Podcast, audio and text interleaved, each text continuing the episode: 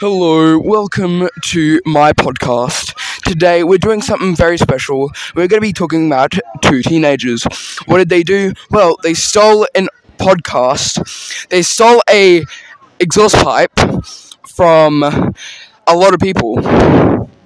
And the one exhaust pipe they used was actually one they did burnouts on some poopy, stinky poopy, doo doo feces.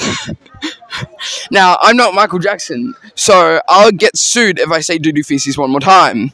Just like right then. Anyway, we're going to go to the eyewitnesses that saw these two teenagers smoking out of this poo poo exhaust pipe that did burnouts. It burned. I ejaculated. The end. Where the fuck am I? And that's the news. Take me back to the old term. Don't worry about that, Grandpa. Don't worry about that, Grandpa. You'll be you'll be in the he- you'll be in heaven in no time. Anyway, that's my podcast.